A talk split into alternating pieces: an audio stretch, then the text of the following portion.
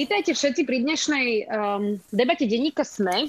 Pre všetkých, ktorí ste sa uh, pripojili, dneska sa budeme rozprávať s investigatívnym novinárom uh, denníka SME Adamom Valčekom a ešte predtým, než teda začneme a postupne sa pripojite, tak mám pár takých ako keby uh, produkčných um, pokynov pre vás. Budeme sa teda zadám najprv prvú časť rozprávať uh, moderovanie, teda ja sa ho budem pýtať a on bude odpovedať.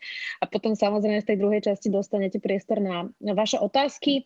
Uh, Denník sme vydáva vlastne tieto diskusie aj ako podcasty, je to možné po dohode s tým, že každý, kto je na stage, s tým súhlasí, aby bol teda nahrávaný, takže chceli by sme to vydať aj ako podcast, takže ak by niekto s tým mal problém, tak uh, buď to povedzte, keď prídete na stage, ak sa budete pýtať, um, alebo teda, aby ste vedeli, že uh, takto to bude. Vidím tu aj viacerých kolegov, takže všetkých vás vítame. Adam, um, máme teda novú situáciu, máme nového špeciálneho prokurátora.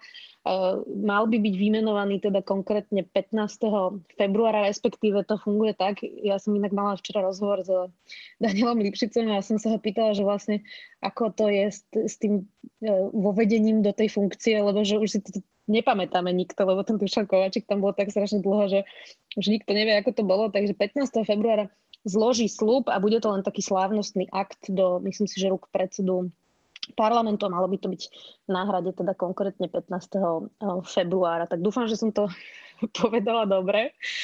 Uh, Adam, tak keby si to mal tak stručne zhrnúť, je to dobrá správa, že Daniel Lipšic je špeciálny prokurátor? To je záľudná otázka. Je to prevažne dobrá správa rozhodne.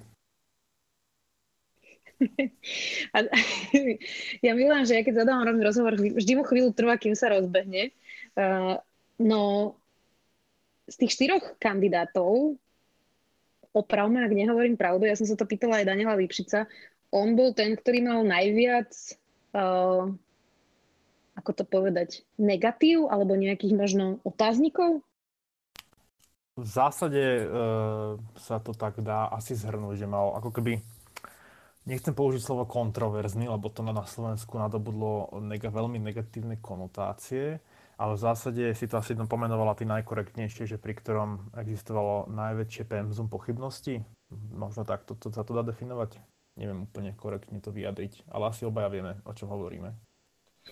No, no teraz bez toho, aby sme hovorili akože kriticky, lebo však Daniel Lipšic uh, ako keby morálne ne, nemá žiadny problém zásadný, ktorý by bol, ale tie nášopné miny sú práve v tých politických kontaktoch a na to sa teda všetci aj veľa pýtame. Vlastne všetky tie rozhovory, ktoré dal, tak väčšina uh, alebo väčšia časť z, z toho bola otázky na to, že ako bude fungovať s Milanom Krajniakom a s ďalšími ľuďmi, ktorí sú v parlamente, s Vladimírom Čolinským, ktorý je šéfom SIS. Ty máš tohto obavy?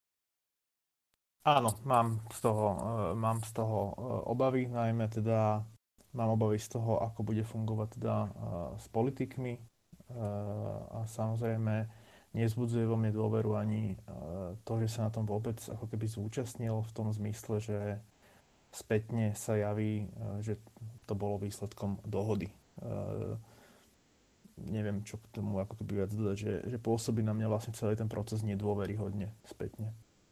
Trošku to vysvetlí, že v čom dohody, akože myslíš teraz to aj, že si dohodol tú previerku, alebo vôbec to, že mohol kandidovať neprokurátor?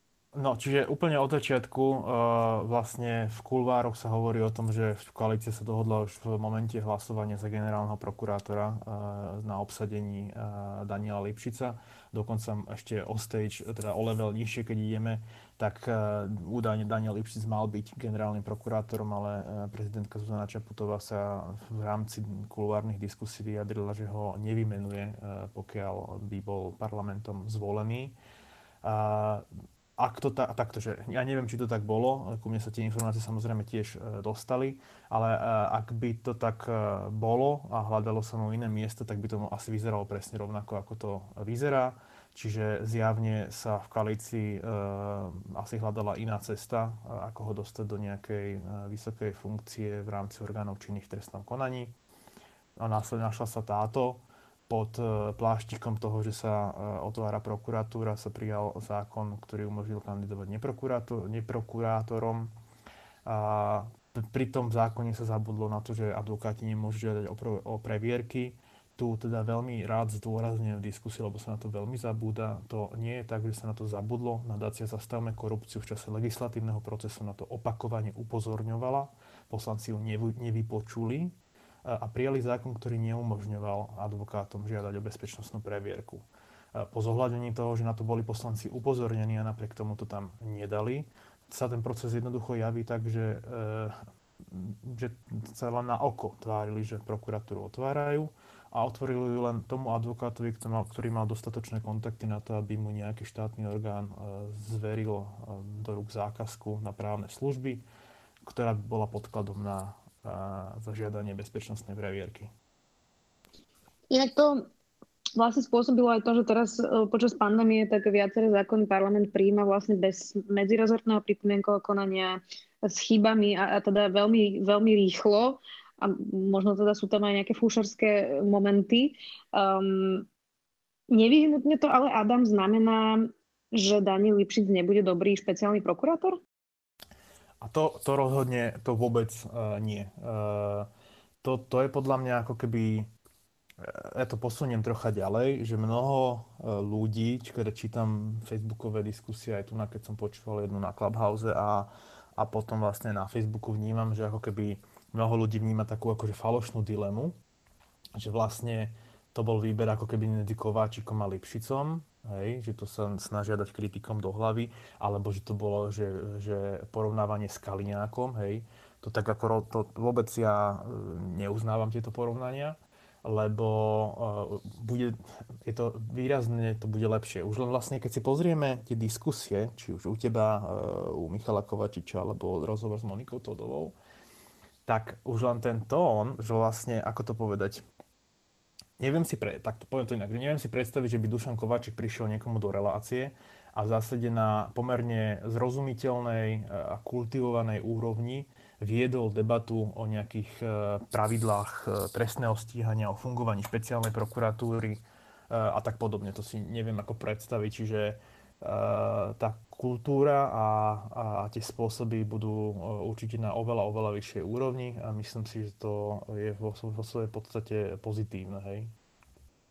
Ja si inak spomínam, že keď som chodevala na tlačovky na generálnu prokuratúru a bol tam niekedy aj Dušan Kováčik, takže pre mňa bolo vždy šokujúca tá presne úroveň, o ktorej hovoríš, um, že ten Dušan Kováčik, on tak len štekal vlastne po tých novinároch na nejaké otázky, to bolo vždy uh, pre mňa fascinujúce. Um, ja, ja, pardon, ja poviem len jeden príklad konkrétny, aby, sme, aby to nebolo také neuchopiteľné. Daniel Lipšic už vlastne e, pred voľbou avizoval, že je veľmi ako jeho kritický postoj k sprístupňovaniu väzobných uznesení, čiže uznesení e, súdov o vzatí niekoho do väzby alebo o nevzatí alebo o prepustení. A, a tu máme možnosť ako porovnávať, pretože aj Dušan Kováčik bol e, odporca toho, aby sa tie uznesenia sprístupňovali. Kým však Dušan Kováčik uh, nikdy nepredstúpil pred verejnosť, aby si tento svoj, túto svoju myšlienku alebo návrh nejakým spôsobom obhájil, poslal stanovisko cez hovorkyňu a, a pôsobilo to až tak autoritatívne, že teda on proste je proti sprístupňovaniu rozhodnutí, tak Daniel Lipšic na to ide uh, v zásade kultivovanie, kom, komunikuje to kultivovanie, argumentuje, prečo si myslí, že to nie je dobré to sprístupňovať a snaží sa viesť naozaj diskusiu a polemiku čo, ako, čo, čo je, hodnotím veľmi pozitívne, lebo to vôbec nebolo štandard to ako keby viesť polemiku a diskusiu s nejakým špeciálnym prokurátorom. Zatiaľ by som ale teda podotkla. Či? E, za, akože e, myslíš, čo je zatiaľ? Že zatiaľ sa to tak javí?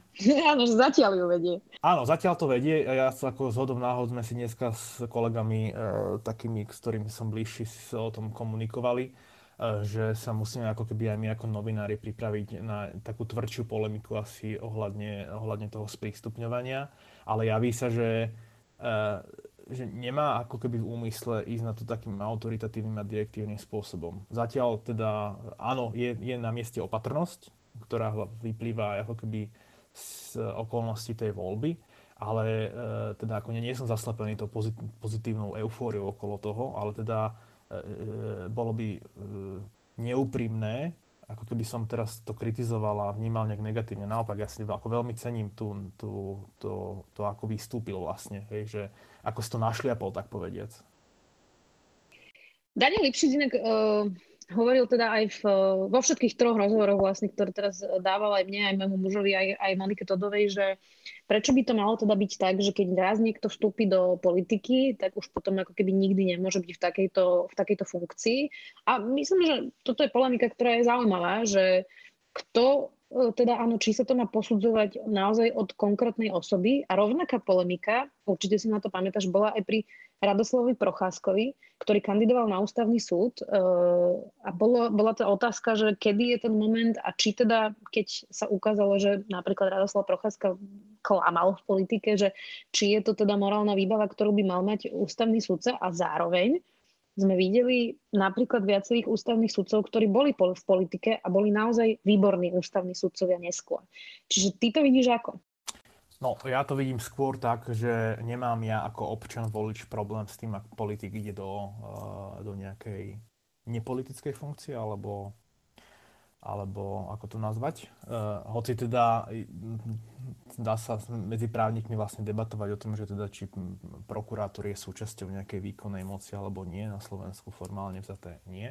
Ale teda späť k otázke, že ja s tým osobne problém nemám. Čo ale mi vadí na verejnej, verejnom diskurze, je, že zrazu sa diskurs vyvíja tým smerom, že by to nemal byť problém, lebo ide o Daniela Lipšica. Moja otázka je, keby bol, prečo nám to vadilo napríklad pri Robertovi Ficovi, keď chceli ísť na ústavný súd? No ja ťa tu zastavím. Hej? No. Um, um, jednak teda, Prvý argument je, že Daniel Lipšic je 4 roky von z politiky, Robert Fico bol aktívny politik. To som sa povedať, že Ale druhá vec je, um, že či by sme teda nemali tie osoby posudzovať naozaj ako keby individuálne, že aký má track record kauz napríklad Daniel Lipšic a aký má track record kauz Robert Fico výborne a ja s tým súhlasím, ale, ale prečo sme v minulosti takto nepostupovali? Že prečo sa to hádzalo do jedného? Napríklad, že prečo ešte pred pár rokmi bol skôr úzol, že teda politici nie do takýchto funkcií a, a per sa to malo platiť? Že prečo zrazu otáčame tú argumentáciu? Akože ja som naklo- ja normálne, ja uznávam túto argumentáciu, že mali by sme po- posudzovať človeka individuálne, uh, absolútne s tým súhlasím, ale že prečo sa to pred 5 rokmi nerobilo? Hej, že mne vadí len, len, nevadí len tento, tento rozmer. Hej, že, že, pri, že vlastne na príčetné myšlienky prichádzame až ako keby s človekom, s ktorým asi mnoho ľudí mu fandí. Hej, ako, ja to nemám za len to treba ako keby pomenovať a potom uh, lipnúť na tom, že aj v budúcnosti, keď sa táto situácia bude opakovať, tak ako naozaj uplatníme ten princíp, že posudzujeme tie, tie veci individuálne. Ja som, ja som všetkými desiatimi alebo 20 prstami na tele proste za to, aby sme to tak robili. Len to robíme potom uh, nie len vtedy, keď sú nám tí ľudia sympatickí. Opäť budem diablov advokát. Je to ale tak, Peter Kažimír je dnes guvernérom Národnej banky Slovenska, tiež bol aktívne v politike. Určite by sme našli veľa takýchto prípadov. Peter Kresák uh, bol tiež poslanec a pokiaľ by nemal kauzu EŠTB, potom sa mu odstúpil, tak by zrejme bol ústavným sudcom. Čiže je to naozaj tak? Alebo to je tak, že Daniel Lipšic je prosto najvýraznejší? Myslím, že kombinácia, lebo všetky tie prípady, ktoré si povedal, ja som presne k tomu smeroval, napríklad e, prvé, čo som mal, keď som vysloval pred pár sekundami tie svoje myšlienky, bol práve Peter Kažimír. Keď si spomínam na tú diskusiu, tak presne sa viedla v mantinoloch toho, teda skôr si myslím, ak si to dobre pamätám, skôr prevažoval názor, že aké je to nepriateľné a aká to má byť vlastne trafika pre ňo. A, a ako, ako keby zaznievalo vlastne veľmi podľa mňa málo ráci, ale možno si to ja zle pamätám, alebo tá emocia som si zle proste uložil v sebe proste len málo názorov zaznievalo e, v tom, že teda e, on, ten Kažimír, má na tú funkciu a vlastne až tak by nemalo záležať na tom, že vyšiel z toho smeru. Hej? Čiže, e, čiže myslím si, že to je kombinácia týchto faktorov. Čiže, a áno, zároveň, preto hovorím, že kombinácia, že zároveň je Daniel Lipšic ako pomerne veľmi výrazný človek, proste charakterovo je, je, veľ, je, je, je mistrý a výrazný. No.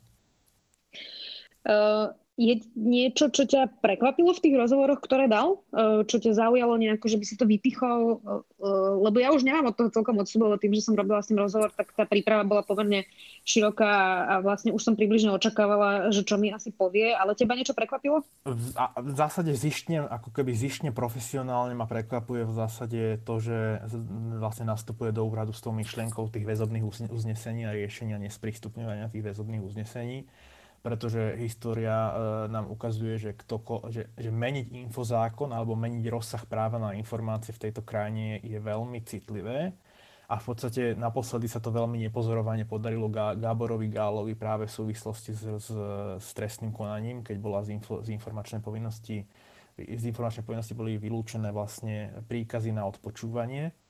A to ma prekvapilo tak zišne, hej, lebo sa ako novinár sa pripravujem na to, že to bude vlastne ťažký boj. A čo ma prekvapilo tak ako keby občiansko lomeno novinársky, to je v zásade to, ako sa vysporadúva vlastne s neustálými otázkami o tom, že ako bude pristupovať k prípadnému konfliktu zájmov, a, ktorý e, takmer určite nastane a on teda hovorí, že teda vlastne on nebude rozhodovať v tých kauzach a budú o ňom rozhodovať jeho kolegovia. Prekvapuje ma to preto, pretože si v zásade osvojuje e, názor, ktorý je skôr typický pre, pre sudcov, v prísudcoch viac menej platí, že predseda nejakého súdu je prvý medzi rovnými. Taká skratka sa používa, to znamená, že všetci sudcovia sú si rovní. Iba na prokuratúre to neplatí. Všetci prokurátori úradu špeciálnej prokuratúry sa personálne zodpovedajú a sú podriadení, to je vyslovene v zákone napísané, špeciálnemu prokurátorovi. A tu je len otázka, že teda, keď si človek prečíta tento zákon a na druhej strane teda bude vyhlásenie alebo nejaký krok špeciálneho prokurátora, ktorý sa síce zdá dozoru nejakej kauzy a, nebude v nej ani, ani rozhodovať o opravných prostriedkoch, tak naozaj to stačí, že nevytvára sa, nebude sa aj tak zdať, že ten proste podriadený prokurátor je mu podriadený. To je, to je proste moja obava otázka. A Daniel Lipšic na to správne odpovedá, že vlastne on, on na to vlastne ani neodpovedá, len hovorí, že teda treba si počkať, dokým tie situácie proste nastanú a, a, a, a bič plieska proste na konci. Čiže uh, ja na to tiež nemám momentálne názor ani odpoveď. Proste budeme to pozorovať, pozorovať v reálnom čase proste, ako to bude, ako sa to bude diať. No, to bola tiež jedna vec, ktorú sme uh, rozoberali spolu v rozhovore, že ja som sa vlastne pýtala, že čo hovorí, to bola prvá otázka, že čo hovorí na to, že prokurátori, vrátane tých, ktorí kandidovali na špeciálneho prokurátora, eh, nikdy hlasno nekomentovali to, keď im Dušan Kovačík odobral spis, hej, napríklad prokurátor Kysel. Tomu sa to stalo. A spýtala som sa otázku, že čo nám ako keby e, zaručí, že keď by teraz Daniel Lipšic odobral niekomu spis, že by sme sa to dozvedeli. No, to je, a to je presne tá, tá životná situácia, ktorá keď nastane, tak uvidíme, čo sa stane. Na ktorú nikto nevie, ako keby, e, podľa mňa nikto ani nevie momentálne odpovedať. No a potom sme riešili aj to, že kde je tá hranica toho, že kde sa ešte človek namieta a kde nie. E, a teda, že je jasné, že v tých prípadoch, kde bol buď bol ako advokát alebo ako poškodený, e, tak to je asi jasné, že tam je teda ten konflikt e, záujmov, ale potom sú tu také tie soft veci, ako napríklad, že čo s tými ľuďmi, ktorých v politike, keď bol aktívny minister, aj poslanec, komentoval a že či to nebude tak, ako napríklad teraz sa stalo sudcovi Klimentovi, že ešte pred rozsudkom komentoval vlastne tú situáciu a teraz to proti nemu vlastne zneužívajú. Čiže nemôže sa stať to, že nejaké strany sporu budú namietať um, ako keby nejakú spravodlivosť toho procesu práve preto, že Daniel Lipšic, ja neviem, v 2008 mohol povedať na adresu človeka XY danú vec? Tak v prvom rade e, si dovolím nesúhlasí s pojmom, že niekto niečo zneužíva proti sudcovi Klimentovi. Sudca Kliment sa proste podľa mňa nepatričným spôsobom vyjadril o živej veci a niekto si to z obhajcov všimol a proste to namietol. Je to jeho právo a v prvom rade ako sudca najvyššieho súd by, súd by mal byť zdržanlivý v tom vyjadrovaní, najmä o živých veciach, ktoré sa potenciálne mu môžu dostať e, na stôl. A k Danielovi Lipšicovi e, toľko, že ja mám napríklad oveľa menšiu obavu z toho, ako bude rozhodovať o prípade nejakého politika, s ktorým bol v kontakte pred 5 rokmi, než napríklad, uh, povedzme to na príklade slovenských elektrární a dozoru, dozorovania nejakých kauz, ktoré sa týkajú slovenských elektrární. Advokátska kancelária Denton, z ktorej je alebo bol, neviem ako to momentálne je, Daniel Lipšic s partnerom, poskytovala poradenstvo pri uh, syndikovanom úvere od ruskej Zberbanky, ktoré súvis, ktorý súvisel s výstavbou jadrovej elektrárne Mochovce pre slovenské elektrárne. Uh, pokiaľ sú manažeri uh, Enelu a slovenských elektrární vyšetrovaní v súvislosti s výstavbou jadrovej elektrárne Mochovce, uh, bude mať Daniel Lipšic konflikt, alebo nebude mať Daniel Lipšic konflikt, keď Dentons poskytoval uh, servis v súvislosti s tým úverom. Ja, ako, to je, neviem na to odpovedať. Myslím si, že asi bude prevažná odpoveď znieť, že asi nie, lebo ten vzťah nie je natoľko intenzívny. A takto by sme mohli ísť klienta po klientovi, uh, ktorý či, neviem, že, či tam bude nejaký ako keby trestnoprávny rozmer, asi skôr nie pri mnohých klientoch, ale pri mnohých áno. Príklad napríklad, myslím, že aj Denzons poskytoval servis aj SCP Ružomberku, ak sa nemýlim, hej. A, a Milan Filo pokojne môže byť proste e, minimálne už myslím, že v nejakých veciach je svetkom, ak sa nemýlim, že Monika Jankovská ho spomína a niekde v nejakých svojich výpovediach. Um, toto je tak strašne veľa vecí, že potom sa natíska ešte samozrejme aj kauzy, kde, ktoré sú uh, možno ešte verejnosti známejšie a to je že napríklad kauza Gorila. Ty si vieš predstaviť, že uh, by riešil kauzu Gorila? Skôr si to neviem predstaviť, ale teda tu zdôrazňujem aj jeho vyjadrenie, že on nemal ani tú ambíciu ju nejak riešiť priamo, čiže vykonávať v nej, vykonávať v nej dozor. No ale opäť si povedal, že on je nadriadený všetkým prokurátorom, takže no. vlastne sa dostávame opäť k tej, k tej, k tej dileme. ale, áno, a, a vlastne a tu s tým sa vraciam vlastne k téme tej voľby, že vlastne ja osobne tomu nerozumiem, že vlastne sa vyberalo z kvalit všetkých kvalitných kandidátov, vlastne vybral sa práve ten, pri ktorom tieto otázky budeme vlastne neustále riešiť. Poďme inak aj na ďalšie témy a potom samozrejme pristúpime aj k otázkam z publika. Máme teda Ale aj... Ja, pardon, ja, len teda, aby, som, aby to nevyznelo, že nejak negatívne. Si naozaj, ja som napríklad úprimne, že ako človek, ktorý sa vyžíva v právnickej literatúre e, a rád diskutuje ako keby o takýchto sporných veciach, som v zásade z toho nadšený, lebo dúfam, že prišiel tam človek, s ktorým sa bude dať viesť polemika, férová a kultivovaná polemika a diskusia. A to je akože, to, to nie je málo podľa mňa, to ako vôbec nie je málo. Jasné, tak diskusie s Danielom Lipšicom boli vždy zaujímavé, či už boli v politike alebo mimo nej. To asi nikto nespochybňuje. No a poďme ešte ďalej. A to je, že teda Slovensko má aj nového generálneho prokurátora a tým je teda Maroš Žilinka mimochodom teda bývalý kolega Daniela Lipšica. Aký máš zatiaľ dojem z toho, ako vstúpil do tej funkcie?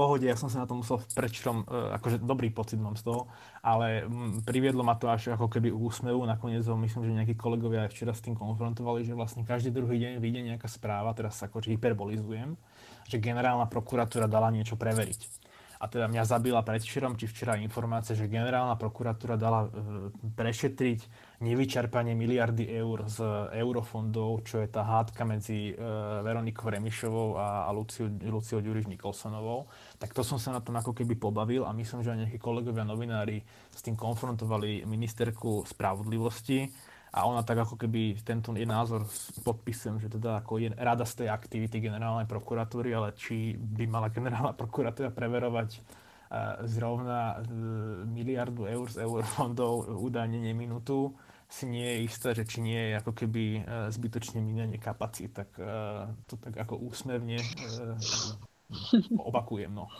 Chápem, hej, že či by sa vlastne mala generálna prokuratúra um, venovať každej politickej prekáračke, ktorá nastane, hej? Áno, že proste, že e, sú tie kapacity obmedzené a ako ja rozumiem tomu prvku, že vlastne, že kedysi bola tá prokuratúra úplne pasívna, čo sa týka mediali, ako keby podnetov na základe medializácií, ale že neviem, že či máme ísť do toho úplne opačného extrému. Tak dáme mu šancu ešte sa v tom nejako zastabilizovať. Uh, ale okrem tohto úsmevného teda, uh, napríklad dneska povedal pre Mareka Vagoviča v relácii na rovinu pre portál Aktuality, že teda chce opäť uh, konať aj rozhodnúť práve pri tom spore Glens House, čo je vlastne e, spor o bytovku e, v Bernolákove, kde bol teda Marian Kočner aj Dobroslav Trnka, tam vydal vlastne nezákonné rozhodnutie, ale dodnes za to vlastne nepikal. Dúfam, že to hovorím dobre, lebo ja som teda túto kauzu riešila už naozaj pred 6 rokmi, a to bol rok 2012, tuším, čiže sme to riešili už dávno. Takže toto vyzerá, že chce riešiť aj také tie nejaké míny, ktoré tam ešte stále má na tej generálnej prokuratúre. Uh, áno, vyzerá, že je ochotný to riešiť, ale napríklad vo vzťahu k tej Glanshaus treba povedať, že vlastne on chce riešiť tú takú ako by som povedal, tú verejnú časť tej, tej kauzy. To znamená, že ako, ja to tomu rozumiem, že chce riešiť hlavne ako keby trn, to, čo narobil Trnka z pohľadu prokuratúry. Len tá kauza má aj taký e, súkromný rozmer, že vlastne tí ľudia, ktorí sú vlastne podvedení, tam nebývajú a tá bytovka vlastne chátra, lebo v dôsledku toho nezákonného postupu Dobroslava Trnku e, si tú nehnuteľnosť zapísali do konkurznej, teda majetkovej podstaty dve spoločnosti, dva úpadcovia, dve spoločnosti a vlastne v rámci konkurzných konaní sa rieši teda, že do ktorej majetkovej podstaty tá nehnuteľnosť patrí. No a v dôsledku týchto ako keby prekáračiek sa tí ľudia nevedia dosť dostať ani k peniazom svojim, ani k tomu bytu, ktorý tam kúpili. Presne tak. Uh, ako je možné, Adam, skús to tak prosím ťa laicky vysvetliť niekomu, kto to sleduje, že Dobroslav Trnka m, stále vlastne, keby, jak to povedať slušne, stále za nič vlastne nepíka. Že, že videli sme teda, že ho zatkli, potom ho pustili, dlho sme videli disciplinárne konania a že vlastne to tak strašne dlho trvá, pričom sme zároveň spolu s tým videli videá, ktoré sú absolútne absurdné. Počuli nahrávku s Marianom Kočnerom, kde sa s ním naozaj rozpráva ako nadriadený s podriadeným. Čiže ako v verejnosti vysvetliť, prečo to tak dlho trvá? Vôbec e, ja to neviem vysvetliť, ale tá otázka je podľa mňa už na mieste. Ja som to vlastne hovoril aj v diskusii s Beatou Balogovou, tou prvou, čo sme tu mali, že e, vlastne budeme mať čoskoro rok od uh, akcie Búrka. Pomaly vlastne aj dneska bol prepustený Kajetan Kičura nepodmien, ne, neprávoplatne. A po tom roku je podľa mňa úplne oprávnená otázka, že vlastne kam sa tie vyšetrovania po, po, po, posunuli, že či už nejaké sa idú teda premietnúť do hlavného pojednávania, teda do podania obžaloby, alebo čo sa, e, čo sa proste, e, proste deje. Hej, že po roku je, akože proste verejnosť dala rok tým orgánom činným trestnom konaní a teraz by bolo fajn sa začať pýtať, že a čo ste za ten rok proste e, urobili a vôbec si nemyslím nejak ako keby pasívne, agresívne, ale naopak, že proste rok sú, rok sú proste mnohí ľudia vo vyšetrovacej väzbe, ktorá by mala byť len v nevyhnutnom rozsahu. A, a, a je tá otázka proste na mieste aj vo vzťahu k Dobroslavovi Trnkovi, ale tu treba povedať, že vlastne podľa toho, čo kolujú reči, tak tá jedna vec, kde je on stíhaný v súvislosti s nahrávkou Gorila, a teda ja ten skutok presne nepoznám, ale malo by to súvisieť s ako keby neoznámením e, tej držby tej nahrávky, ale je to stíhanie sa zneužívanie právomoci verejného činiteľa, tak e, tam sa schyluje k obžalobe. Čiže predpokladám, ja si aj aj súkromne myslím, aby som nebol teda taký ako negativista, negativista skeptický, že tento rok asi začnú viaceré hlavné pojednávania v tých medializovaných kauzach. Čiže okrem tohto trnku, čo ešte typuješ? Nechcem typovať, ale myslím si, že to bude, budú, nechcem vôbec typovať, ale myslím, že to budú viaceré, e, viaceré hlavné pojednávania. Otázka je, že či ako keby začnú v tom e, materiálnom zmysle, že naozaj začneme chodiť na súd, alebo budú len podané obžaloby. To podľa mňa bezprostredne súvisí aj so situáciou pandemickou. E, no veď na to si samozrejme budeme musieť počkať. Inak máme tu v publiku aj Lauru Kellerovú. Laura natočila Eh, teda v kauze dobytka teraz prepustili uh, pána Kožucha, uh, ktorý bol 10 mesiacov vo väzbe. A teda priznám sa, že, že bolo to pre mňa absolútne šokujúce, že vlastne on, a teraz je to naozaj iba môj odhad, ale on vyzerá, že za tých 10 mesiacov vo väzbe schudol proste asi 40 alebo 50 kg naozaj pomerne zubožene uh, vyzeral. Ešte v kontexte tej diskusie, ktorú vlastne na Slovensku ve, uh, vedieme, uh, aj po samovražde Milana Lučanského, že teda aká je tá kolúzna väzba, aké je to väzobné stíhanie, keď stále ešte platí vlastne prezumcia neviny a, a zatiaľ teda tí ľudia neboli odsudení. Ako sa ti pozeralo na, na toho kožucha uh, v takomto stave? Ako není to, tak pre, prvom rade ma to prekvapilo samozrejme, že ani ja som ho nespoznal, ale v druhom rade, že neviem, či je úplne správne používať pojem, že zúbožený stav, lebo ja teda ako nerozprával som sa s ním, ale na základe fotky nechcem hodnotiť, že, e, že čo to je. A vlastne musím povedať, že celá táto otázka je mi istým spôsobom ako keby diskomfortná v tom, že my vlastne nepoznáme, či on mal nejaké zdravotné problémy, že ako keby nechcem nastupovať na tú vlnu, ktorá sa veľmi prejudí ako keby s nejakým body shamingom, lebo ja fakt neviem, že či za jeho výzorom predchádzajúcim boli nejaké zdravotné problémy a podobne. Dobre, dobre. Položím vám, otázku inak, hej. lebo teraz to bolo čisto ľudské, že v rámci tej diskusie toho, že, že vieme, že tá kolúzna väzba je extrémne prísna, že môže to každý znášať inak a pri ňom to bolo teda extrémne viditeľné, ale ty si dnes eh, teda dával aj na svoj Instagram uh, správnych listov uh, svedectvo teda advokáta, uh, zabudla som Rybára, ďakujem ti s Mekými, uh, ktorý popisoval, že ako vyzerá cpz a teda ja som si to čítala ráno, v posteli som ležela a prišlo mi teda dosť z toho nevoľno. Tak skús prosím ťa v krátke popísať, že čo on popisoval a že či teda súhlasíš s tým, že tie dôstojné podmienky a aj kolúznej väzby, lebo Daniel Lipšic tiež v rozhovore hovoril, že nemôže sa predsa mesiac čakať na súhlas s tým, že či si niekto zavolá s advokátom alebo manželkou, ale aj s väzbou, e, alebo teda aj s CPZ-kou. No, v zásade uh, všetkým odporúčam poslucháčom prečítať si ten text, ja to ani neviem ako veľmi zreprodukovať, ale tie podmienky sú naozaj nedôstojné. To znamená, že celá je špinavá. Uh, začneme takouto základnou vecou, čiže ste špinavej cele s takmer nulovými hygienickými možnosťami. To znamená, že nedostanete ani zubnú kevku, uh, ani nič podobné. Bavíme sa teda zatiaľ o CPZ, čiže to je tých 48 hodín zadržania.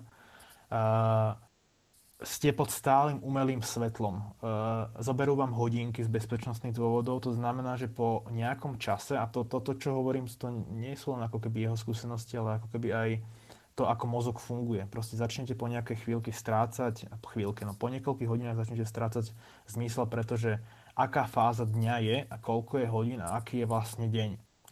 A to je jedna vec. Druhá vec sú hygienické veci, čiže nedostanete zubnú kevku, nemáte počas zadržania možnosť sa ospechovať. Veľa, veľa aj ľudí, alebo teda veľa obhajcov, s ktorými som ja komunikoval, a hovoria, že vlastne ich klienti po tom, čo sú zadržaní, sa prvýkrát sprchujú až v prípade, že sú vzatí do väzby, čiže až vo väzenskom ústave, alebo v prípade, že sú zo zadržania prepustení na slobodu, tak sa sprchujú až, až doma. A ďalej ako keby, že na mnohých, e, na mnohých, v mnohých ústavoch, to sa netýka ale cpz je e, turecký záchod, čiže v zásade diera, diera v zemi. Samozrejme, môžeme sa baviť ako keby z gastroenterologického hľadiska, že či je lepší záchod alebo, alebo turecký záchod, ale teda ako keby, že neviem, či to pridáva na kultúre, e, kultúre hygieny. Zároveň, na čo nás medzinárodné organizácie upozorňujú, je, že na mnohých celách nie je záchod oddelený žiadnou priečkou od zvyšku cely. To znamená, že keď ste, keď ste, keď ste nevinný človek, ste v kolúznej väzbe, tak proste sa vyprázdňujete pred niekým iným, uh, in, in, laicky povedané. Hej? To sa bavíme teraz o väzbe. No a, a teda uh, vo vš- je to podľa mňa, že, že nedôstojné a až miestami neludské. Jeden taký ako keby brutálny rozmer vlastne je, že keď ste vzatí teda do, do zadržania a následne do väzby, tak sa robí fyzická kontrola, čiže vyzliekate sa do naha a Martin Rybar opisuje, že vlastne musel, musel si tam, myslím, že aj klaknúť, e, čo podľa mňa súvisí vlastne ako keby s kvázi... Drep, povedal. S, dre, s drepom vlastne. Predpokladám, že to súvisí s tým, že či neschováva ten obvinený niečo e, v oblasti análneho otvora. Typujem, e, že to tak asi bude, hej.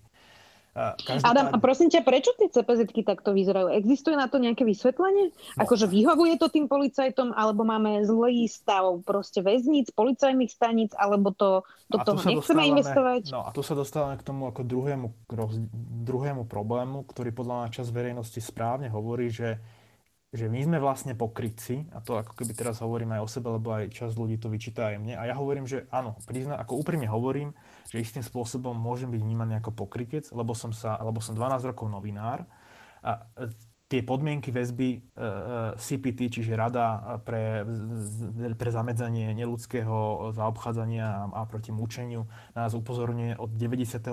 roku na, na, na neludské podmienky väzby. Mali sme dve ombudsmanky, vlastne máme, máme druhú ombudsmanku, ktorá systematicky upozorňuje na, na na chabé podmienky v celách predbežného za, ako za, počas zadržania.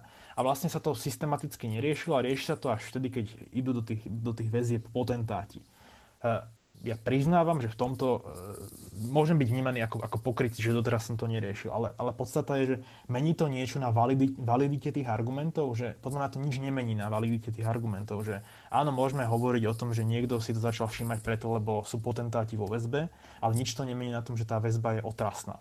A k tvojej otázke, myslím si, že to súvisí práve s tým, že tá téma bola dlho podceňovaná. Napríklad advokáti patria tiež k tej skupine ľudí, ako je CPT alebo ombudsmanky, ktoré na to roky systematicky upozorňujú. Ale vždy to, nikdy to nebola priorita. A nebola to priorita podľa mňa aj, aj v tom, e, aj preto, že vlastne ľudia vnímajú tých obvinených, e, ako keby, že, že nie je tu vnímanie tej prezumcie neviny podľa na takú úrovne, na aký malo, malo, malo by byť. Hej, že proste ja sa stretávam vo svojom okolí často s názorom, že veď, že, že veď no a čo, že majú také podmienky, veď, že to sú grázly. Nikto nerieši to, že vlastne sú to pred zákonom nevinní ľudia a, a môžu nastať situácie a aj v praxi nastávajú, keď je niekto zadržaný, vzatý do väzby a nakoniec je oslobodený. A sú aj prípady, kedy sa súdia s týmto štátom o odškodné za tú nezákonnú väzbu. Nehovoriac teda ešte o tej CPZ, že tam sa môžeš dostať, aj keď e, šoferuješ pod vplyvom alkoholu alebo rôzne iné veci na 48 hodín, čiže tam uh, to, to, to nie je, že tam ide iba Marian Kočner do, do cpz tam môže vlastne ísť hoci kto na 48 hodín. Dobre, tak toto dajme bokom, to sme už vyriešili, treba to A ešte, riešiť. ešte pardon, že ešte ano? vlastne tá otázka s tým Danielom Lipšicom, že vlastne uh, to by som rozdieloval ešte na dve veci, že kvalita väzenského systému, tá nie je podľa mňa, že neidealizujeme si toto, nevieme zmeniť uh, šibnutím zlatého, akože arabelinho prstenia. Že na to treba milióny eur na rekonštrukcie väzenských ústavov.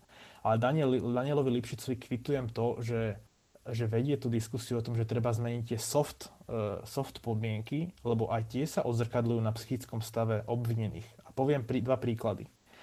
Predstavte si otca, ktorý je v kolúznej väzbe, má doma deti 10 ročné a píše si s nimi listy.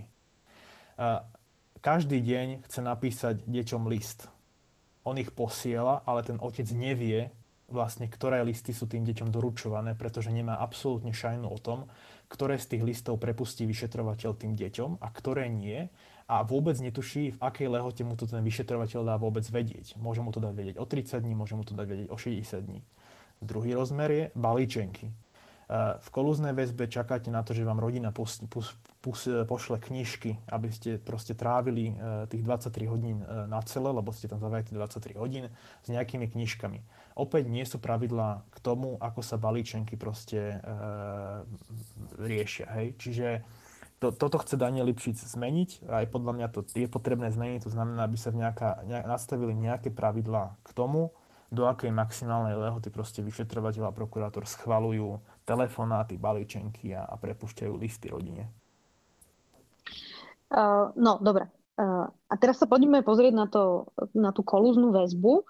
To je teda väzba, ktorá je úplne najprísnejšia, aby si nemohol ovplyvňovať teda iných svetkov. Majú to teraz viacerí, ktorí sú vlastne tí exponovaní, obvinení. Veľa sa diskutuje o tom, že by mala byť obmedzená na nejaké kratšie obdobie. Ty si správne hovoril na začiatku, že máme niektorých ľudí vo väzbe už rok a že je oprávnená otázka, že čo teda za ten rok zistili. E, dnes teda si hovoril, že ešte nepravoplatne rozhodli o Kajetanovi Kičurovi a presne ten argument bol, že teda už vypočuli všetkých kľúčových svetkov. E, myslíš si, že by sa teda mala ohraničiť nejako časovou tá e, kolúzna väzba? Áno, ja súhlasím, s, ja súhlasím s návrhom Slovenskej advokátskej komory, ktorá v zásade takmer copy-pastela legislatívu v Českej republike. V Českej republike je, to, je kolúzna väzba ohraničená na maximálne 3 mesiace v prípade rizika kolúzneho správania a jej ďalšie predloženie je možné iba v prípade, že orgány činné v trestnom konaní preukážu, že sa ten obvinený kolúzne správal. Čiže už nestačí na jej predloženie iba riziko, že sa správa tak bude, ale musí byť preukázané, že sa tak správal. Čiže v praxi to...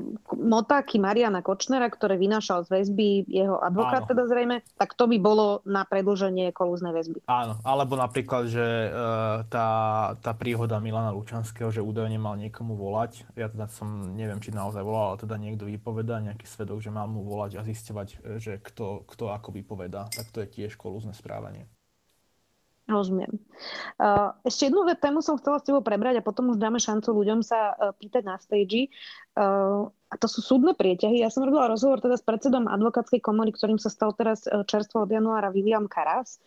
A on vlastne mm, popísal, že ako teraz vyzerá náš právny systém a teda spravodlivosť, že vlastne sa nepojednáva okrem rodinného práva a trestu, to znamená, že všetky obchodné spory napríklad teraz ako keby stoja a vlastne upozornil, že je e, riziko, že už doteraz boli tie prieťahy vlastne dlhé a že celá táto pandemická situácia ešte výrazne zhorší prístup k spravodlivosti ako keby jednotným ľuďom. A zároveň to podtrhol ešte tým, že e, zvyk hovorí, že počas krízy a pandémie sa súdivosť ľudí zvyšuje, lebo kým za normálnych okolností by si sa možno vykašľal na nejakých tisíc eur, že sa o to nebudeš súdiť, tak keď ide ľuďom o živobytie alebo nemajú dlhšie už robotu, tak sa proste idú súdiť aj o tisíc eur.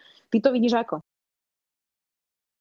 Ja z debat so sudcami, e, ako nevidím tie hard data, ale oni hovoria, že sa súdivosť naozaj začína zvyšovať. Vlastne v tej druhej polovici ako keby pandémie sa začala zvyšovať, čo naozaj teda potvrdzuje aj tie slova Williama Karasa. A ja to neviem, disclaimer že to neviem objektívne posúdiť, pretože moje rozmýšľanie nad súdivosťou je bratislavsko-centristické, keďže žijem v Bratislave a tu je to ešte väčšia katastrofa ako na ostatné, ostatnom území krajiny a to z dôvodu vlastne kolapsu okresného súdu Bratislava 1. A okresný súd Bratislava 1 je v zásade v personálnom kolapse. Kvôli zatýkaniu, hej? Nielen kvôli, zadrž- nielen kvôli zatýkaniu alebo zadržiavaniu a väzobnému stíhaniu, ale aj kvôli proste e, historickým restom, ktoré tam proste sú. Hej, že, Napríklad je to, myslím, že je už jediný súd na Slovensku, ktorý ešte stále nezapísal všetkých konečných užívateľov výhod do obchodného registra. E, a to práve z toho dôvodu, že tam proste nie sú ľudia. No? Takže bude to ešte horšie, ako to je. Chápem to správne. Áno, ja si myslím, že to bude ešte horšie, ako to je a do toho ešte treba započítať vlastne súdnu mapu. E, a teraz ju nekritizujem, si sa o tom dá viesť kritická debata, ale že vlastne do toho prichádza súdna mapa, ktorá v nejakom horizonte 1,5 roka vlastne má ambíciu tých sudcov popresúvať. Hoci si teda majú nechať spisy, a, tak budú pracovať proste z iných, z iných miest a, a, a budú sa predstavovať škatule asi a tak. Ja inak do tohto až tak priznám sa nevidím, ale teda mám uh, skúsenosť teraz vlastne takú poloosobnú, že my keď sme odchádzali zo slovenskej televízie z RTVS, tak vlastne štyria kolegovia, ktorí dostali E, výpoveď za kritiku, e, tak e, zažalovali RTVS pre, pretože to bola, oni boli vlastne zamestnanci ako keby, čiže je tam taký tento, tento zamestnanecký spor. A trvá to vlastne, ak dobre rátam, my sme odchádzali pred dva a pol rokom z RTVS a už vtedy to podali. A je to naozaj jednoduchý spor, ktorý aj pri našom odchode mi hovoril riaditeľ RTVS, že on vie, že ho prehrajú, lebo je to jasné a dva a pol roka a my stále nepoznáme výsledok. To je, musí byť veľmi frustrujúce pre ľudí, ktorí uh, majú ako keby naozaj právo a nevedia sa ho domov. Ja, a, a je to frustrujúce, ja to potvrdzujem, ja mám vlastne na Krajskom súde v Bratislave e, správnu žalobu proti ministerstvu spravodlivosti ohľadne tej Gálovej novely, ktorá utajovala tie príkazy z trestných konaní. A myslím, že to už bude tretí alebo štvrtý rok, ak sa nemýlim, asi tretí a tam sa ani ne, tak tam sa vlastne nevykonávajú žiadne, žiadne úkony, tuším. Vyzývam všetkých, ak sa chcete pýtať, teraz je uh, tá chvíľa, už sme vlastne prebrali polovicu času uh, tou moderovanou diskusiou a teraz máme teda šancu na vaše otázky. Pripomínam, že teda uh, ak nebudete chcieť, aby ste sa ocitli potom aj v našom podcaste, tak to povedzte a vystrihneme vás. A ak súhlasíte, tak teda bude to tak. Čiže kto sa chce pýtať, teraz prosím, zdvihnite ruky a kým teda ľudia pozdvíhajú ruky, Adam, tak um, tieto posledné tri roky vlastne o dneska je 10. 11. O 10 dní bude tretie výročie vraždy Jana a Martiny. Aké boli tieto tri roky pre teba? Neviem, čo mám na to povedať. Neviem, neviem to nejak zhrnúť dynamik, dynamicky sa vyvíjajúce sú tie tri roky. Je to ako na Husenkovej dráhe, mám pocit. Nie, že by som na Husenkovej dráhe niekedy bol. Tak povedz mi jednu pozitívnu vec, aby sme takto to povedali. Ľudia si začali viac vážiť novinárov Dobre. Inak postupne pridávam ľudí, ale trošku to hapruje. Prihlásil sa aj poslanec e, Pročko, ale zatiaľ ho neviem pridať na stage, tak uh, uvidíme. Alebo možno sa prihlásil omylom a to teraz akurát deklinuje, ale je tu Adam. Adam, máš slovo. Dobrý deň, ahojte. Neviem, či mám týkať alebo vykať, ale um, ako si spomenula Zuzana, že uh, tu, že budú 3 roky od vraždy uh, Jana Kuciaka, tak by ma iba zaujímalo tak narýchlo, že či, či tie veci, ktoré sa diali, udiali potom, to odkrývanie, tak by sa uh, udialo aj bez toho, keď novinári o tom hovorili a knihy sa o tom písali, keď v konečnom dôsledku to odštartoval tá vražda. Neviem, či to bolo pochopené. Bolo, ďakujeme. Adam, ideš. Myslím si, že nie. Že keby sa tá vražda nestala, tak asi možno by sa to stalo, ale trvalo by to oveľa dlhšie obdobie. Že tá vražda bola e, takým spúšťačom všetkých tých udalostí.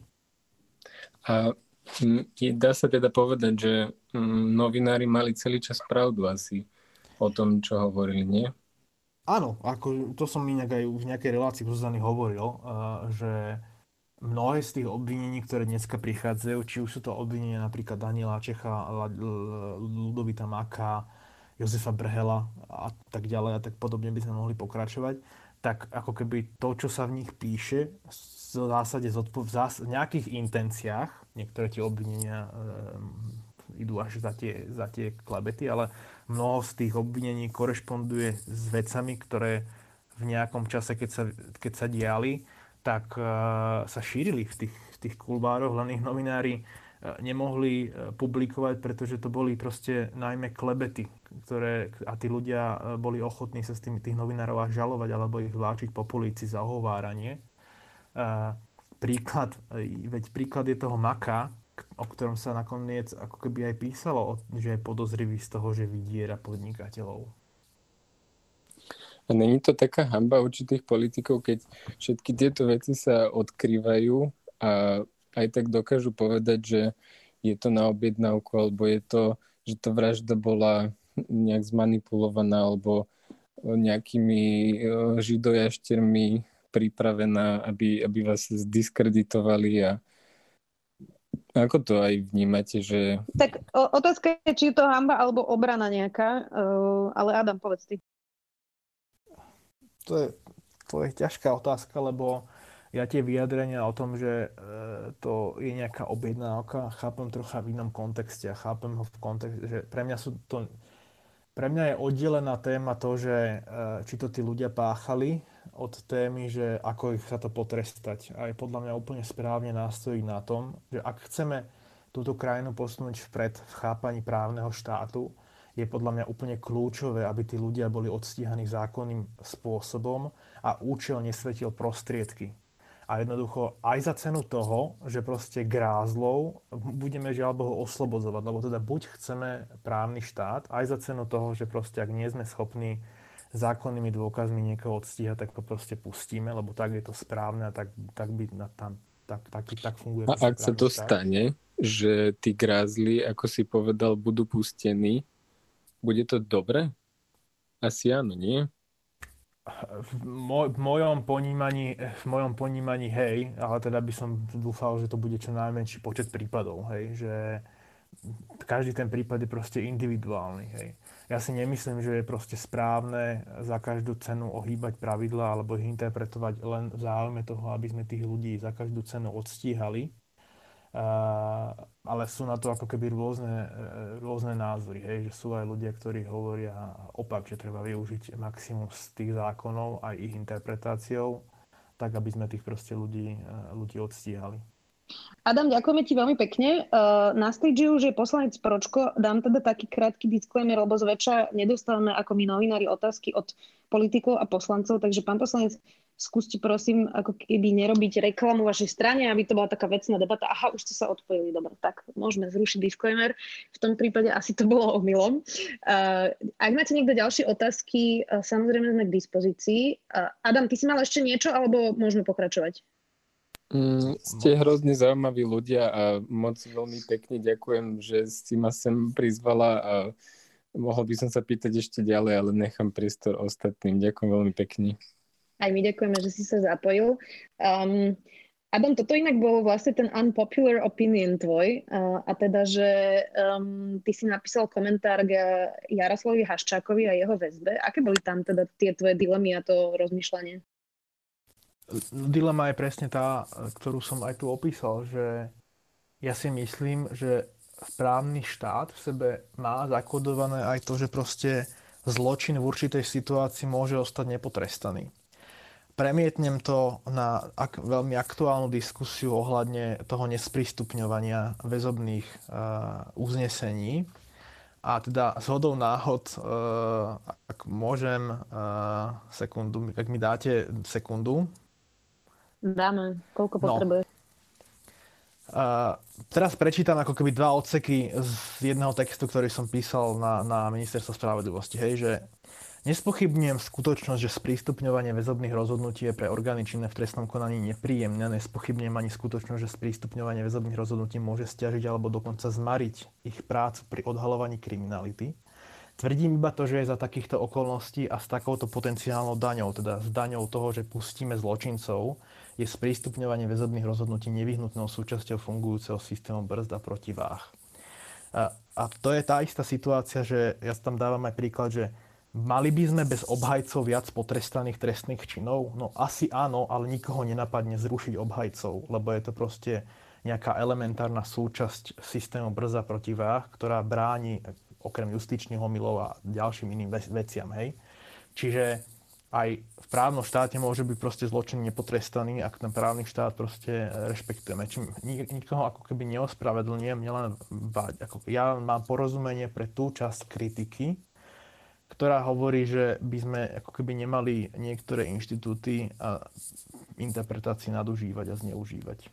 Ďakujeme. Milan, môžeš sa pýtať. Ďakujem pekne. Pekný večer všetkým. Rád by som sa opýtal, že keď vidíme, vnímame tú situáciu týchto kauz, či si myslíte, že sa obnovia aj niektoré kauzy z čas Mečiara a Lexu? Ďakujem ja si myslím, že je to realistický, realistická odpoveď že ja si myslím, že nie. Že ani, ani nemám taký predpoklad. Už len kvôli tomu, že sú tie veci premočané.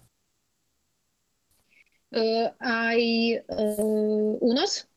Teda amnestie, ktoré vlastne zastavili ten proces? No únos nie je pre, premočaný, lebo tam sa viedla tá debata, že vlastne keď, e, že to, tá lehota spočívala kvázi.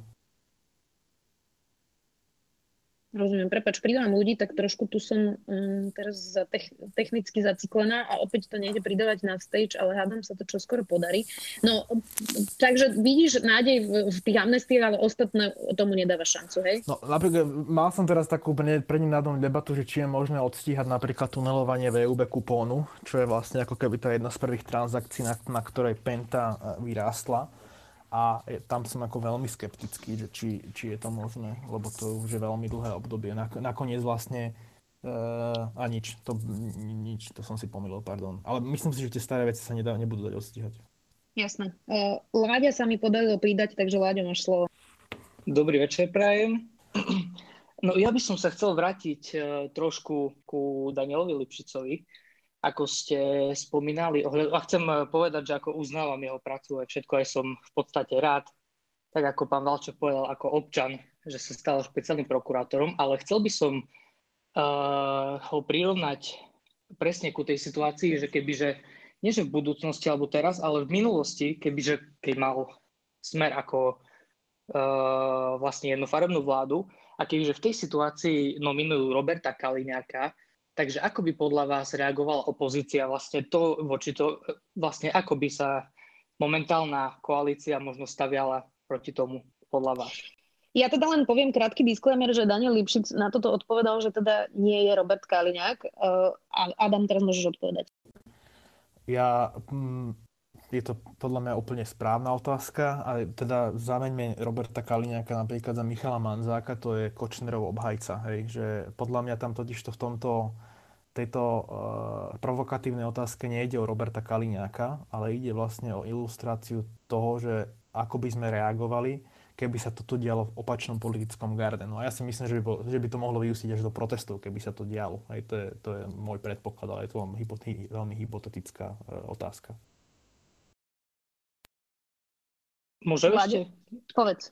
Aha, jasne. No len ja som to chcel presne z toho, že skôr vlastne Uh, viete, v podstate, i keď bol zvolený Daniel Lipšic akože parlamentom, tak on presne na základe hlasov, že vlastne bol zvolený iba hlasmi koalície, Takže to je vlastne v podstate nominant koalície ako takej. A presne to je to, voči čomu aj vystupovali možno uh, terajšia koalícia predtým, že nejaká tá, nejaké to vystupovanie voči nominantom konkrétnej vlády, konkrétnej garnitúry a presne toto opakujú, proti, proti čomu vystupovali. Takže vlastne, že či, či naplnili tú zmenu, ktorou mali byť v tomto smere samozrejme toto za mňa nehodnotia voliči tých strán, ktorí sú e, v koalícii. Ja to hodnotiť e, nechcem, ale teda e, proste demokracia je vláda väčšiny.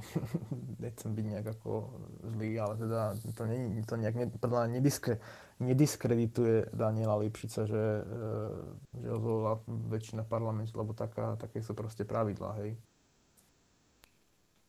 Vláďa ešte niečo? Už asi nie, ďakujem pekne, že som sa mohol pripojiť a tiež by som chcel povedať, že veľmi si vážim vašu prácu a ale aj nielen ako prácu, vaše povolanie, ale aj všeobecne prácu s ľuďmi na sociálnych sieťach a tak a vlastne aj dnešok je dôkazom toho, že, že fakt robíte niečo pre tú komunitu. Čiže ďakujem pekne a pekný večer. Ďakujem aj my a pekný večer aj tebe. Stále platí pre všetkých. Ak sa chcete opýtať, môžete sa prihlásiť, zdvihnúť teda ruku. Ja to tu budem postupne potom pridávať. Um, Adam, ešte sa chcem vrátiť späť k tomu, že teda bude, e, budú tri roky po vražde. Pýtala som sa ťa, že čo bolo pozitívum, takže čo bolo to najhoršie vlastne? Skús mi povedať. Neviem. Ne, ne, ne, naozaj neviem. Nemám to premyslené. Nemám na to utvorený názor. Ako Dobrý deň, Prajem. Zaskakujú ma tieto otázky. Prepač, ja sa vždy pýtam na pocity a aj teba, aj môjho muža to vždy zaskočí. David, môžeš sa pýtať. Uh, ja by som sa vás rád chcel spýtať, že či si nemyslíte, že sme svedkami uh, rozkladu právneho štátu aktuálne na Slovensku. Ďakujem. Adam? To je ťažká otázka.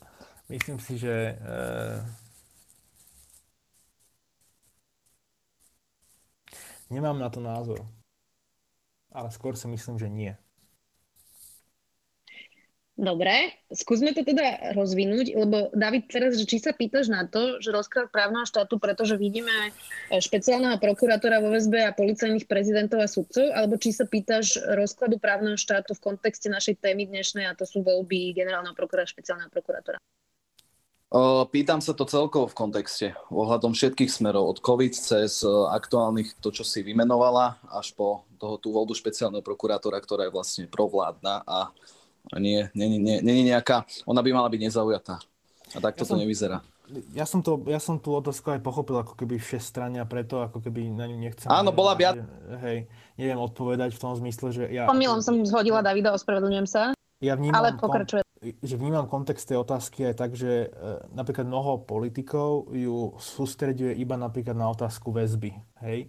Ale podľa mňa už tá otázka o tom, že fungujúci právny štát, e, ona bobtná postupne, tak ako aj vláda vládne v chaose e, v súvislosti s covidom, hej? Že napríklad, že zoberme si, že ako sa tu príjmajú zákony, hej? Že to je že som z toho nešťastný, no. Ako, ale nechcem na to nejak hlbšie odpovedať. Rozumiem, rozumiem, ale tak budem opäť robiť dievovho advokáta, že keby sme dali bokom pandémiu, že vlastne sa príjmajú zákony a obmedzuje sloboda, ale proste máme naozaj bezprecedentnú situáciu, tak nie je tá otázka ako keby na mieste aj to, že či sme si nemysleli, že žijeme v ako tak právnom štáte a teraz sa dozvedáme, že to tak nebolo?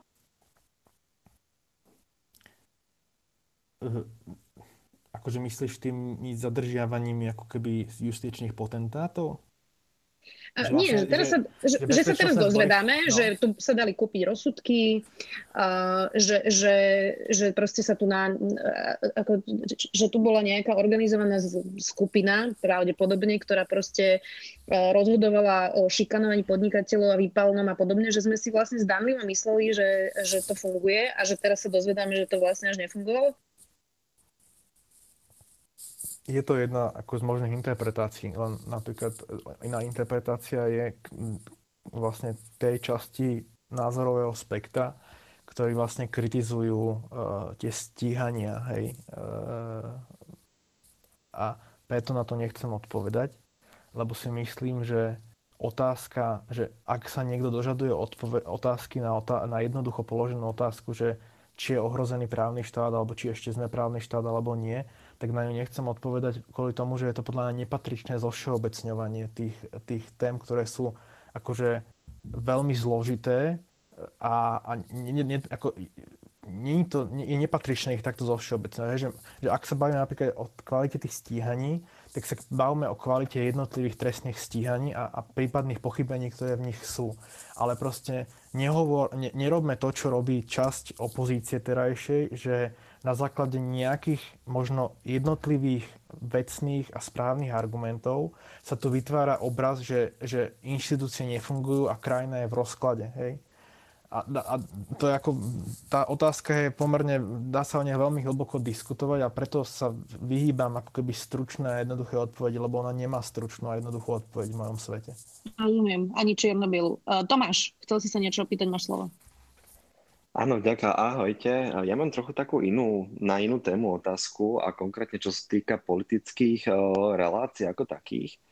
Mňa by celkom zaujímalo, že nakoľko by možno bolo reálne na Slovensku pri nejakých živých politických diskusiách a reláciách mať nejaký fakt, fact-checking, lebo teraz síce rozumiem tomu, že relácie majú nejakú obmedzenú dĺžku, ale príde mi také trochu smutné, že proste príde politik do relácie, kde hovorí očividné lži a aj napriek tomu, že teda moderátor mu proste kontroluje rôznymi inými vecami, tak mi to príde, že to až veľmi rýchlo prehrmí. A teda, že či v tomto je možný nejaký vývoj na Slovensku. Samozrejme, aby to nemal ten negatívny dopad, že zrazu politici prestanú tej relácie chodiť, pretože im to nie je úplne pohodlné. Tak na zaujímavý váš názor. Ďakujem. Toto si asi zo, zoberiem ja, Adam, ak nechceš ty. Uh, ako sú relácie um, v zahraničí najmä, alebo teda v Českej republike, aj teda skôr na západe, kde moderátori majú v uchu fact-checking ja teda by som povedala, že som trochu skeptická k tomu, že aký by to malo vlastne dopad na toho diváka, lebo často sa stane, že ľudia sú fanúšikom nejakého politika a je im vlastne jedno, že nehovorí pravdu, lebo je im sympatický. Čiže trošku by som musela zmeniť akože vnímanie aj voličov a druhá vec je, že e, ja nemám pocit, že máme na Slovensku len relácie, kde si môže bezbrho človek niečo rozprávať, alebo teda politik. Máme také relácie. Otázka je, či to nie je zámer, že si tam tí ľudia rozprávajú, čo chcú. A teraz hovorím napríklad o verejnoprávnej televízii a potom máme relácie, kde sa to tak prosto nedieje. Hej. Čiže um, ja si myslím, že, že v momentálnej situácii napríklad verejnoprávna televízia nemá záujem na tom robiť kvalitnejšiu politickú diskusiu a takto im to vyhovuje a preto to tak aj vyzerá. Uh, ale teda otázka je, že napríklad Václav Moravec viem, že má niekoho v uchu a tá debata je akože určite uh, kvalitná ale že či je to až taký strašný rozdiel aj pre voličov v Českej republike, tak to by som si dovolila možno aj polemizovať a to potom sa bavíme o tom, že aký je proste nárast populizmu a ako sa voliči rozhodujú a, a, a, a že či je to vlastne, podľa, lebo sociológovia hovoria, že, že vlastne dnes máme voličov, ktorí sa rozhodujú, že, že takmer výhradne emocionálne a na základe sympatí k lídrovi strany. Aj. Čiže otázka je, že keby ste niekoho aj nachytali, že, že či, či na tom tomu, tomu voličovi vlastne nejako strašne záleží. Jasné, rozumiem. Dobre, super, tak ďakujem za názor. Ďakujeme Tomáš. Silvester, ideš. Dobrý večer.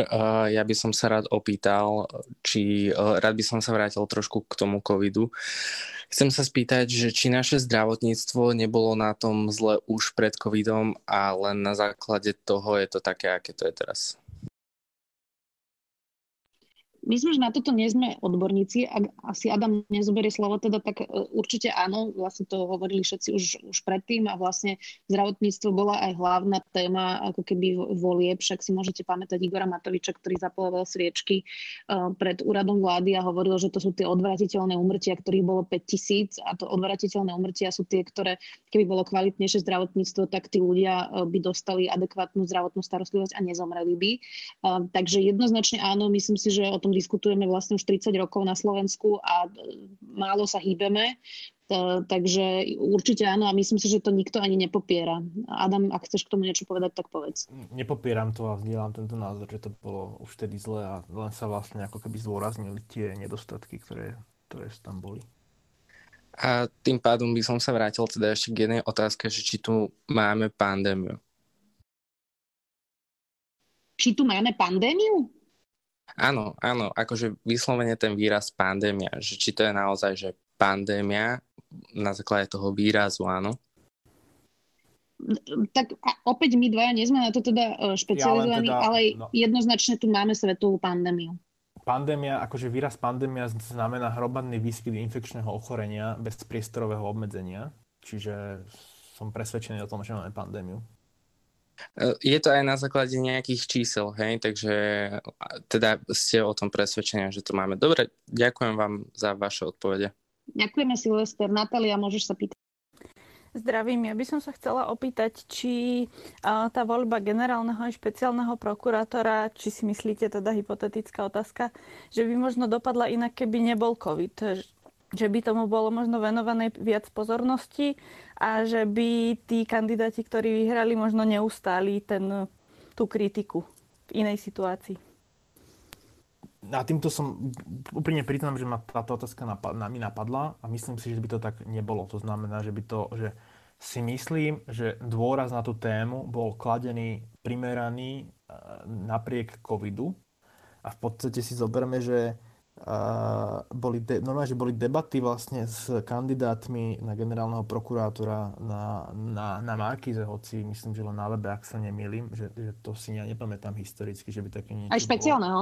Aj, aj, špeciálneho. Aj, aj, aj špeciálneho, hej. Čiže, čiže ten dôraz tu bol, všetky médiá sa tomu venovali, v danom čase to bola pre médiá hlavná téma tá, tie verejné vypočúvania boli naozaj primeraným spôsobom mediálne pokrývané a myslím si, že by to nebolo ani viac, ani menej, keby pandémia nebola, ani menej, keby pandémia Ďakujem veľmi pekne. Možno som to menej vnímala, aj keď teda pokryté to asi bolo, ale možno pre uh, konzumentov uh, médií to trošku zaniklo v tej pandémii. To Ďakujem si skôr myslím, že to je podľa mňa asi skôr iný fenomén, že vlastne uh, že všetci asi primárne hľadáme informácie najmä o pandémii a o tom, čo nás vlastne bezprostredne v bežnom živote ovplyvňuje.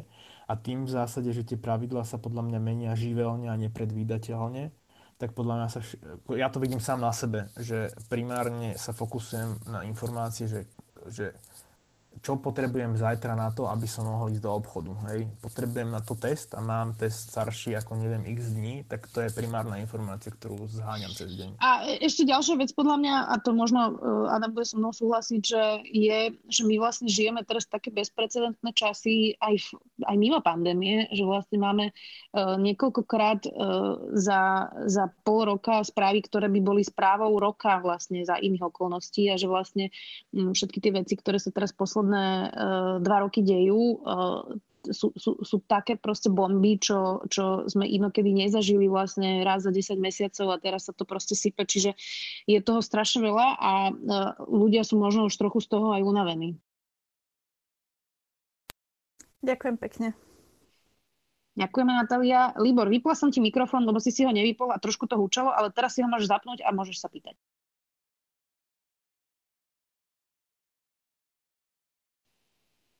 Alebo nie? Libor? tak Libor sa tu asi dostal náhodou a teraz sa zhodil, tak nevadí. Máme tu už ďalšieho uh, Michala, ktorý sa teraz pridal, takže Michal, pýtaj sa. Uh, ahojte, ja nemám ani nejakú veľkú otázku, skôr také pozbudenie, lebo ja veľmi rád počúvam ZKH rozhovory, baví ma to celé ale um, som si tak uvedomil, že či by ste sa nechceli rozšíriť trošku do nejakých spoločenských tém, lebo aby to nebola stále len politika, myslím, že možno nejaký okruh viacej, nechcem povedať teda, že lifestyleové témy alebo niečo také, akože aby to nebolo bulvár, ale uh, myslím, že by sme si radi vypočuli aj možno nejaké veci mimo politiky, že či sa ich chcete zaoberať akoby aj takýmito inými témami. Super otázka, Michal, ďakujem. Uh, určite áno uh, a dokonca aj pre vlastnú psychickú pohodu, by som povedala. Uh, a snažím sa aj to prekladať uh, inými témami, ale bohužiaľ teraz ten COVID, a však Adam môže tiež povedať, vlastne absolútne nás pohltil, hej, že ja nemala som teraz rozhovor s Michalom Kaščakom a predtým sme mali aj, aj iné typy rozhovorov, ale strašne veľa tém nám akože stojí, lebo tiež máme nejaké personálne kapacity a nejaké vlastne proste vlastné limity. A, a, a vlastne keď si človek na tú váhu ako keby dá, že či urobí oddychový rozhovor s niekým alebo nejakú veľmi podstatnú tému, tak akože u mňa s väčšinou, väčšinou zvíťazí bohužiaľ tá vážna, ale úplne si uvedomujem a Adam môže povedať, že či nad tým tiež uvažuje, um, že vlastne my keď zahltíme ľuďmi len samými negatívnymi a ťažkými témami, uh, tak potom ich prestanú počúvať, lebo si pri ničom neoddychnú. Hej. Čiže úplne vnímam, čo hovoríš, Michal, ďakujem ti a Adam, môžeš povedať, že ako to vnímaš ty. Úplne rovnako to vnímam ešte, ešte s tým, že vlastne uh, niekedy mám pocit, že ten pretlak informácií vlastne spôsobuje, že ľudia už ani, uh, že nie ani dopyt po iných správach, mám niekedy pocit, hej, že, že tak, no. Akože myslíš, že po iných, ako iných? Že nekovidovských. Hej, že napríklad, že uh, urban legend je, že uh, ľudia sa nezaujímajú, že, že napríklad dáta vôbec neukazujú to, že by klesal záujem o správy týkajúce sa covidu. Hej. Že tie majú naozaj príjm. Michal, ešte niečo? Ja tomu akože rozumiem, hej, aj ten rozhovor s Kaščákom skončil samozrejme pri pandémii alebo proste pri nejakej situácii aktuálnej. Uh, ale akože možno je akože fajn sa možno pozrieť nejaké názory aj tých ľudí, ako teraz inak žijú, alebo ako sa vyvíja nejaký biznis, alebo nejaké iné spoločenské fenomény a nekončiť vždy pri tom, že či za to môže Matovič, alebo Sulík, alebo neviem čo. Akože to, je to, viem, chápem, že je to ťažké, len Eh, keď pozerám DVTV, tak tam je ako keby širší ten okruh a myslím, že vy máte na to ten potenciál to robiť akoby rovnako, tak to bola skôr len taká akože pozbudenie, že, že, že, že, že prizvite, robte širšie, robte viacej. Hej? Jasné. Tak toto myslím. Jasné. Úplne ďakujem, Michal. Ja teda som v DVTV viackrát už bola a oni majú teda, že násobne väčší tým. Tak to len dávam tak, akože, aby bolo jasné, že tam to robí, ja už neviem, či teraz 15 ľudí a my sme teda, že dva a pol človeka, čiže aj, aj s týmto to samozrejme súvisí, ale určite sa nad tým aj zamyslím, lebo Adam, a to mi môžeš ty teraz povedať, ja som dneska premýšľala nad tým, že či presne sa teraz necyklíme v tom konflikte uh, v koalícii a že ako keby tiež nám to trošku zastiera, alebo teraz hovorím za seba, že nám to tiež trošku zastiera taký ten pohľad, akože bigger picture, že sa vlastne tuto v nejakých žabovejších proste konfliktoch um, točím aj ja v tých rozhovoroch ale že potom nám uchádzajú možno tie podstatnejšie veci, a, ale zároveň superím s tým, že sa to nedá ako keby obchádzať, že ja sa na to nemôžem neopýtať, keď tam mám Sulíka, alebo keď tam mám proste niekoho z koalície a zároveň sa mi v tom už proste nechce cykliť. Ja, že toto je tá dilema, ktorú ja vlastne neustále riešim a, a že v posledných piatich titulkoch som mala z rozhovorov vždy nejakého Matoviča a že vlastne či to takto je správne. Ty máš tiež takéto dilemy? Mám takéto dilemy, ale zároveň si na ne odpovedám, že vlastne čo sú tie ako keby podstatnejšie témy, ktoré ako keby v tých obavách nám unikajú, že ako to neviem identifikovať. Lebo mám pocit z toho, že aj keby neboli tie hádky v koalícii, ktoré vlastne len zdôrazňujú ten chaos, tak aj tak by sme boli v chaose. Je to také, je to také neutešené síce, ale že neviem to úplne inak ako keby e, povedať. Hej, že ja ako naozaj úprimne som ako unavený, ako e, asi to je ale mnoho ľudí unavených, hej, z toho celého. Hej, no ale myslím to skôr tak, vieš, že či um, že či napriek tomu, že oni tam majú nejaký konflikt, um, sa v tom rozhovore vlastne nesústrediť proste na tie veci, ktoré sú chaotické, ale že sú podstatnejšie pre ľudí ako to, či oni dvaja sa tam hádajú. To asi, asi áno, hej, že to, to beriem, len uh, potom to môže priniesť aj to, že vlastne uh, také odpovede, že vlastne ten politik povie, že no nevieme sa ďalej pohnúť, lebo máme spor čo si teda typicky viem predstaviť napríklad pre, pri ministrovi hospodárstva, hej, že, že tak, taký argument môže, môže použiť.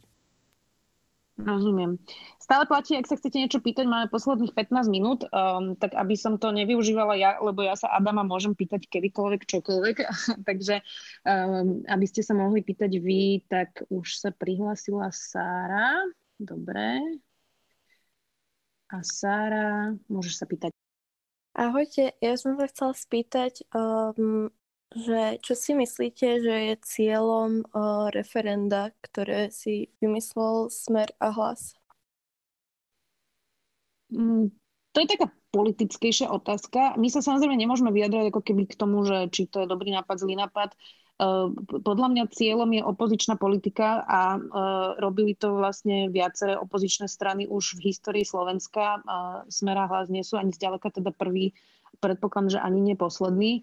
Uh, uvidíme, že či to referendum naozaj v skutočnosti bude a či sa im podarí vyzbierať teda 350 tisíc podpisov. Ak aj áno a to referendum by bolo, tak vlastne v histórii sme mali jediné um, úspešné referendum a to bolo o vstupe do EÚ, aj to bolo len tak tak. A takže je to proste úplne legitimný nástroj uh, politiky a uh, čo tým chcú dosiahnuť, no tak chcú tým dosiahnuť predčasné voľby, ale aj keby to referendum bolo úspešné, tak na konci dňa to musí hlasovať o tom parlament, čiže to referendum by ako keby fakticky za stolku na tom nezmenilo, že či budú alebo nebudú predčasné voľby. Stačí tak? Hej, hej, ako ja sa pýtam kvôli tomu, že presne si myslím, že um, mo- ani k tomu možno nedojde, že to referendum bude a nejdem ani ďalej k tomu, aký by bol výsledok toho referenda, skôr len k tomu, že oni asi museli nad tým tiež tak premýšľať, že k tomu nedojde, ale že či to je čisto len nejaký marketing alebo... Inak treba povedať, že Igor Matovič tiež ohlasoval referendum, keď bol naposledy v opozícii, len ho potom nakoniec teda nezorganizoval, tak to len dávam ako, ako nástroj, že teda on to e, robil tiež. E, čiže, čiže je to úplne e, legitimný opozičný nástroj. Ešte niečo, Sara, alebo dáme slovo Adamovi, povedz. Mm, to je všetko, ďakujem. Ďakujeme. Adam, môžeš sa pýtať. Ja by som chcel ešte vedieť, že či pozývate alebo sú pozývaní aj opoziční politici do politických debat alebo aj k tebe, Zuza, a že či to odmietajú a ako to odmietajú. Aha.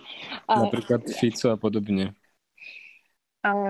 Včera som to akorát hovorila mm, pred rozhovorom Danielovi Lipšicovi, že prvýkrát v histórii musím povedať, odkedy robím novinárku, um, nechce opozícia chodiť do relácií. Vždy to bolo naopak, že vlastne keď ste zavolali niekoho z opozície, tak boli takí radi, že majú vlastne šancu, keďže väčšinu um, pozornosti má vždy koalícia, pretože je pri moci že vždy, vždy prišli jej. A teraz je to situácia taká, že um, ja hoci koho zavolám, tak uh, nechce prísť, alebo mi povie, že inokedy. A to inokedy je ako keby v nedohľadne. Hej. Čiže ja sa takto dohadujem už už to bude možno aj 3 4 roka s Petrom Pelegrinim, ktorý mi vždy povie, že jasné, jasné, už prídem, už prídem. Jeho hovorky hovorí, jasné, jasné, prídem, prídem, ne, žiadny problém prídem, ale vlastne sa to nikdy neuskutoční. No a potom také pozývačky Roberta Fica sú, že Eh, že ja zavolám hovorcovi a on mi povie, že teda opýta sa ho, ale myslí si, že nie a potom mi zavolá, že nie. Ako nie je to nič osobné, ani, ani to nie je nejaké, že super nepríjemné. Pre mňa je to prekvapivé, ale teda nechcú chodiť ani uh, nielen predsedovia, ale ani, ani tí ostatní vlastne jediný, kto ku mne chodí bez problémov je Erik Tomáš, a ten vždy povie, že sa mu kolegovia čudujú, ale že teda on príde vždy a že v pohode. Takže voláme ich samozrejme, okrem kotlebovcov, tých nevoláme, ale nechce veľmi chodiť, je to pre mňa zvláštne. Ďakujem veľmi pekne. Nemáš za čo, Adam. No, Libor sa opäť hlási, ale už mal slovo, tak neviem, že či skúsim ho znova pridať a uvidíme, že či sa teda niečo opýta. Libor? vás, počujeme sa? Ahoj. Počujeme sa, čauko. No super, ospravedlňujem sa, lebo som mal skrehnuté prsty, lebo dneska v Bratislave to praje, jak sa hovorí zime. A chcel som sa spýtať, inak super debata, neviem, že či aj tá otázka už nebola náhodou položená, že či vnímate zvolenie Dana Lipšica aj tak, že vlastne my sme ako spoločnosť ešte do toho ani nedozrela, aby sme úplne mega transparentne vyberali e, podstatných ľudí na podstatné funkcie a že vlastne do toho budeme ešte musieť dospieť. Tak ako aj do iných vecí a a vlastne tá voľba bola taká, aká je, aký je vývoj vlastne Slovenska. Ďakujeme. Adam, môžeš ty. Nie, neviem. Akože práve si to uh, rozkladám v hlave, že podľa mňa tá voľba asi presne zodpoveda tomu vývoju tej spoločnosti, že ona bola, bola transparentná, bezprecedentne transparentná z pohľadu do minulosti, ale asi e, Libor naráža teda na to, že asi existovali, asi exist, alebo teda existuje nejaká pravdepodobnosť, pomerne vysoká, že existoval nejaký typ zákulisných dohôd ohľadne tej voľby. A, a Libor asi na, náraža na to, že malo by byť ambíciou nemať takéto zákulisné dohody a vyberať to naozaj asi podľa odbornosti, len teda tu zase uh, si bude možno odporovať s tým, čo som povedal pred 3-4 hodinou, že alebo len z časti odporovať, že, že aj v akomkoľvek transparentnom svete asi tým, že to volí politický orgán, tak nejaký typ dohody bude vždy existovať. Ja, ja asi doplním Libora, lebo ja tak tu šípim, že kam on smeroval. Podľa mňa nesmeroval k politickým dohodám, ale možno k tomu, čo si hovoril o tej previerke a že vlastne už do, lebo že je politická dohoda na štyroch, teda na niekom zo štyroch kandidátov, to je jasné, lebo na konci to musia odhlasať politici. Tak, tak. Um, ale že či to malo byť takým spôsobom, že teda tá previerka, že ju teda požiadal krajňák a podobne, asi to mal na mysli Libor a mal podľa mňa na mysli to, že áno, že ako hovoríš, bolo to bezprecedentne transparentné, ale že by to mohlo byť ešte lepšie a nebolo. Že toto bola asi skôr tá otázka. No, jasné, že, že mohlo to byť kľudne lepšie, len hovorím, že, že, že, že, že to som pochopil len, že, že proste to, ako to bolo, podľa nás odpoveda tomu vývoju celkovému spoločnosti, že sa posúvame do, dopredu proste. Tak Jasne, bolo... a na druhej strane, ale tá voľba generálneho prokurátora, tak tam sme nevedeli, kto vyhrá. Nie, nie. No ale v nejakom momente e, sa začali skloňovať tie mená a tá dohoda. Áno, áno, ale že bola to vlastne transparentná Áno, tam, tam treba povedať, že napríklad, že, že vlastne v úvode tej súťaže, podľa mňa, na, akože ja, som, ja nemám žiadne informácie o tom, že na začiatku tej súťaže by bolo vytipované, že kto má vyhrať. Že tá dohoda sa podľa mňa naozaj diala tak, ako sa asi aj má diať normálne že v čase toho výberu, že tak ako tí ľudia boli vypočúvaní, tak postupne sa diala tá politická dohoda v pozadí. A to je podľa mňa fér. Áno, a ešte bolo aj vlastne hrozne zaujímavé, že niektorí, ktorí boli pôvodne favoriti, tak pohoreli na tom vypočúvaní a vlastne naozaj to vypočúvanie závažilo. Hej, že... Presne tak. Presne tak. Super. Libor, ešte niečo? Ja som ti opäť vypila mikrofón, tak ak máš skrenuté prsty a nevieš si ho zapnúť, tak ma to mrzí. Áno, počujeme sa? Áno, počujeme. To, to, áno, presne, lebo aj iPhone je nejaký spomalený cez zimu. Neviem, či ste si všimli inak, to je akéby, že celkom halus. V podstate úplne s tým súhlasím a myslel som to tak vlastne, jak ste hovorili, i keď na druhej strane, keby sme nemali prezidentku, ako máme, a keby tam sedela treba ja neviem, Záborská, Záborská, tak eh, by vlastne fúkla asi Lipšica rovná aj za generálneho prokurátora. Viete, čo myslím? Že keby vlastne eh, Lipšic nemusel skladať slúb eh, Kolárovi do rúk, tak keby to mala tiež na starosti prezidentka, tak možno tiež by mu naznačila, že to není úplne tá správna voľba. A ono to vlastne súvisí s tým, čo ste rozprávali, že teda sme nejako nastavení celospoločensky, tí ľudia sú, akí sú, majú tie myšlenkové nejaké vzorce, programy a chvíľku to bude trvať, než budeme nejaká sovietská krajina alebo nejakí Nemci alebo niečo podobné v tomto nastavení. Jasné.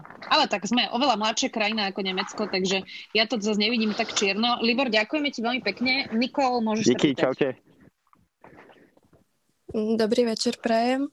Ja by som sa chcela spýtať na váš názor na myšlienku týždňa od denníka plus 7 dní, ktorá sa vlastne nesla v pointe toho, že ak by prezidentka rozprávala počas návštevy Macrona o svojom účese, alebo ak by bola predsedničkou parlamentu žena, ktorá má 11 detí s, dajme tomu, desiatimi otcami, že by to nebolo spoločnosťou tak znášané, ako to je u mužov. A konkrétne toto je výrok teda Olgy Pietruchovej, ktorá to písala ako status. Uh, ja som to videla, ako bez toho, aby som to politicky komunikovala, tak je to štandard spoločnosti, ktorý máme a ja si musím, ja musím povedať, že ja som si to všimla napríklad teraz aj pri tom uh, narratíve pri spore uh, Lucie Ďuriš Nikolsonovej a, a Veroniky Remišovej, že dokonca aj politici, ktorí uh, Uh, sami o sebe hovoria, že sú akože liberálne progresívni, tak majú statusy, kde hovoria poslanec uh, Žiga a minister Sulík a zrazu písali statusy, kde hovorili Lucia a Veronika. A uh, ako, ja nehovorím, že na tom uh, akože zajtra závisí, že čo budeme všetci raňajkovať, ale naznačuje to ako keby ten narratív, dokonca Robert Fico vlastne to komentoval slovami, že, že teda či si nedajú nejaký fight v blate, čiže to, akým spôsobom sa vlastne politici stavajú k ženám, je, je ako keby odrazom spoločnosti, zase nebuďme, nebuďme naivní a určite, um, určite by bolo naozaj vnímané extrémne negatívne, keby žena rozprávala o svojom účase na nejakej zahraničnej na nejakej zahraničnej návšteve. Takže ja akože principiálne s Olgou Pietruchovou v tomto, v tomto súhlasím, ale nie je to ako keby vôbec problém politikov, ale celej spoločnosti. Mm, ďakujem za odpoveď, lebo ešte by ma možno zaujímal názor eh, Adama ako muža, pretože som sa stretla s odpovediami, že, že ženy sú momentálne viac zvýhodňované ako znevýhodňované. A, Nemám a absolútne že... pocit, že sú ženy viac zvýhodňované ako neznevýhodňované. No, tiež si myslím, ďakujem. A ja podpisujem teda názor uh, Zuzany ale není to, ako to není podľa mňa politická vec, ale je to vec, ktorá proste tí politici odzrkadľujú jazykom, tónom a slovníkom spoločnosť. Tieto, tieto akože fóriky a jazykové vyjadrenia na adresu žien sú v podstate bežné, úplne bežné v bežnej bráve, čiže aj politici si to osobujú. Žiaľ Bohu. Je to tak. Nikol, ešte niečo? Mm, všetko, ďakujem. Dajme ešte otázku, teda uh, môžeš dať poslednú otázku. A, ďakujem, ja už som sa teda pýtala raz, ale skúsim ešte raz. Um, ja som nepočúvala všetky tie rozhovory s Danielom Lipšicom, ktorých teraz dáva veľa, ale niektoré som počula a neviem, či v niektorom zaznelo uh, nejaké vyjadrenie k tomu, ako získal tú bezpečnostnú previerku. Že či možno aj vy viete, že či bola pre ňo nejaká iná možnosť, že možno keby to verejne vz, m, povedal, že je tam takáto diera v tom zákone, tak by to asi nestihol, predpokladám. A, takže či sa k tomu nejako vyjadroval a že či bola pre ňo nejaká lepšia cesta ako tá, ktorá, ako sa to udialo nakoniec. No Zuzka, povedz ty, lebo ja, ja som to vo tých výstupoch, ktoré som ja videl, uh, nevidel jeho nejaké vecné vyjadrenie k tejto mm. téme. E, ja som sa na to nepýtala, lebo už som mala pocit, že to bolo stokrát zodpovedané v tých všetkých článkoch a teda on e, mimo záznamy hovoril, že teda rozporuje, že či by to bolo akože vnímanie lepšie, keby sa postavil a povedal, že to potrebuje. Uh, ale teda ja si myslím, že sme to v tých rozhovoroch už neriešili, pretože sa to riešilo v článkoch a že vlastne ten čas je vždy ako keby v tom rozhovore obmedzený a zvolili sme si iné témy, ktoré už sú ako keby že viac dopredu a nie, nie dozadu, ale to ako oni vysvetlili. Pre, pre mňa najväčší problém bolo aj to, že vlastne sa ukázalo, kolega Katuška v Smečku písal, že oni tvrdili, že požiadali o prísne tajné Daniela Lipšica, aby mohol robiť právne poradenstvo ministerstvu práce a vlastne existuje vždy taký zoznam tajných dokumentov, ktoré sú na ministerstve, uh, ministerstvách a oni nemajú žiadne dokumenty, ktoré by boli v tom, v tom leveli prísne tajné. Čiže vlastne tá verzia keby nesedela. Takže to, čo mne na tom ako keby vyselo vo vzduchu bolo, že prečo nepovedali pravdu a, a že prečo to zastierali tými právnymi službami, keď proste um, akože evidentne to, to proste potreboval na kandidatúru. Hej. Ale teda vysvetlenie vtedy bolo, že, že proste bola diera v zákone a oni tvrdili, že to boli právne služby. Hej. Ale teraz už si každý urobí na to názor, um, že či mu to verí alebo nie, alebo Milanovi Krajniakovi, či to verí alebo nie. Ale vlastne my sme v tých rozhovoroch už potom riešili skôr to, že, že ako vyrieši svoje budúce dilemy, lebo to je už teraz momentálne, keď sa stal špeciálnym prokurátorom za mňa ako keby prioritnejšie. Ďakujem pekne. Ďakujeme. No, tak je tu ešte Zuzana, tak dáme poslednú otázku Zuzane a potom už to teda uh, zabalíme. Uh, takže Zuzana, dúfam, že áno. Dobre, už si tu, máš slovo. Zuzana.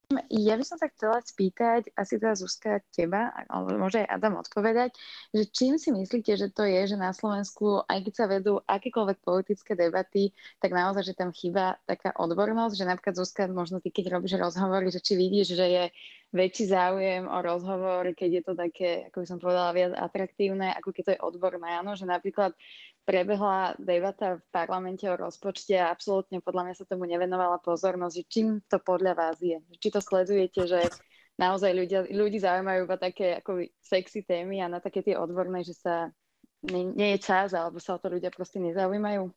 Uh-huh. Ja musím zo svojho pohľadu povedať, keď už si začala ten rozpočet, že tu ten úpadok úrovne diskusie, ktorý je v parlamente, sledujem akože dlhé roky už, že vlastne e, keď si pamätám, že v parlamente naozaj sedeli e, akože ešte e, politici, ktorí proste mali aj exekutívnu funkciu a potom sa dostali do opozície, tak tá úroveň diskusie bola, bola vždy teda o to vyššia, že, že sa tam ako keby odohrával súboj bývalého ministra s, s ministrom. Teraz máme veľkú časť parlamentu novú. A bolo to tak aj uh, vlastne uh, pri tej jednofarebnej vláde Smeru tiež trošku frustrujúce, že že tá debata tým, že mali jednofarebný parlament, tam vlastne absolútne prestala vtedy prebiehať a že tie zákony pre, prechádzali extrémne rýchlo a že predtým sme boli zvyknutí, že o rozpočte sa diskutuje uh, kľudne aj 2-3 dní v parlamente, celé rokovacie a zrazu vlastne bola trojhodinová rozpráva šup, šup, bum, bum schválené, takže uh, ako tento trend nie je vlastne teraz nejaká novinka, ale deje sa to už dlhšie. A ja musím povedať, že teda uh, ja osobne mám trochu problém a to tiež opäť sa deje už dlhšie rokmi, že keď chcem niekoho osloviť aj na nejakú komplikovanejšiu diskusiu rezortnú, um, tak máme stále menej a menej špecializovaných poslancov, ktorí by mali naštudované tie zákony a vedeli by k tomu ako keby niečo relevantné povedať. A treba povedať, že na, na oboch stranách, hej, aj opozície, aj koalície. Um, čiže kým predtým sme mali presne že diskusiu, že minister chcel nejaký zákon a proste z opozície tam bol niekto, kto bol predtým minister a ako keby naozaj sa aj odborne diskutovalo, tak teraz toto vlastne veľmi nie je. A ešte k tomu, že ako robiť tie debaty, tak ja sa vždy snažím ako keby urobiť takú kombináciu toho, že aby to bolo aj zaujímavé, aby sme prebrali aj niečo odborné. Um, ale, a akože dúf, dúfam, že sa mi to občas darí, uh, ale je to fakt, že keby som urobila proste diskusiu teraz o uh, dôchodkovom pilieri, tak predpokladám, že si to nikto nezapne, hej, ale to neviem, či to je iné v iných krajinách, že či Slovensko je v tomto špeciálne. Ďakujem veľmi pekne. Ďakujeme veľmi pekne. Um, tak teda naplnili sme čas, um, priatelia. Ďakujeme veľmi pekne, že ste tu, že ste tu s nami boli. Um, Adam, ďakujem ti veľmi pekne, že si si našiel čas. Ja ďakujem za pozvanie. Bolo to naozaj veľmi zaujímavé, ako každá debata s tebou, Adam, um, takže verím, že si to ešte niekedy zopákneme uh, a vy všetci, ktorí uh, ste tu, tak budeme so Smečkom raz za čas robiť takéto diskusie. Samozrejme, vždy vám to dáme na našich všetkých kanáloch vedieť, aj na Instagrame, aj na Facebooku to dávame dopredu vedieť. Nebudem to vždy ja alebo Adam, ale máme množstvo ďalších šikovných kolegov, takže dúfam, že sa pripojíte aj na budúce a teda majte ešte pekný večer a čaute.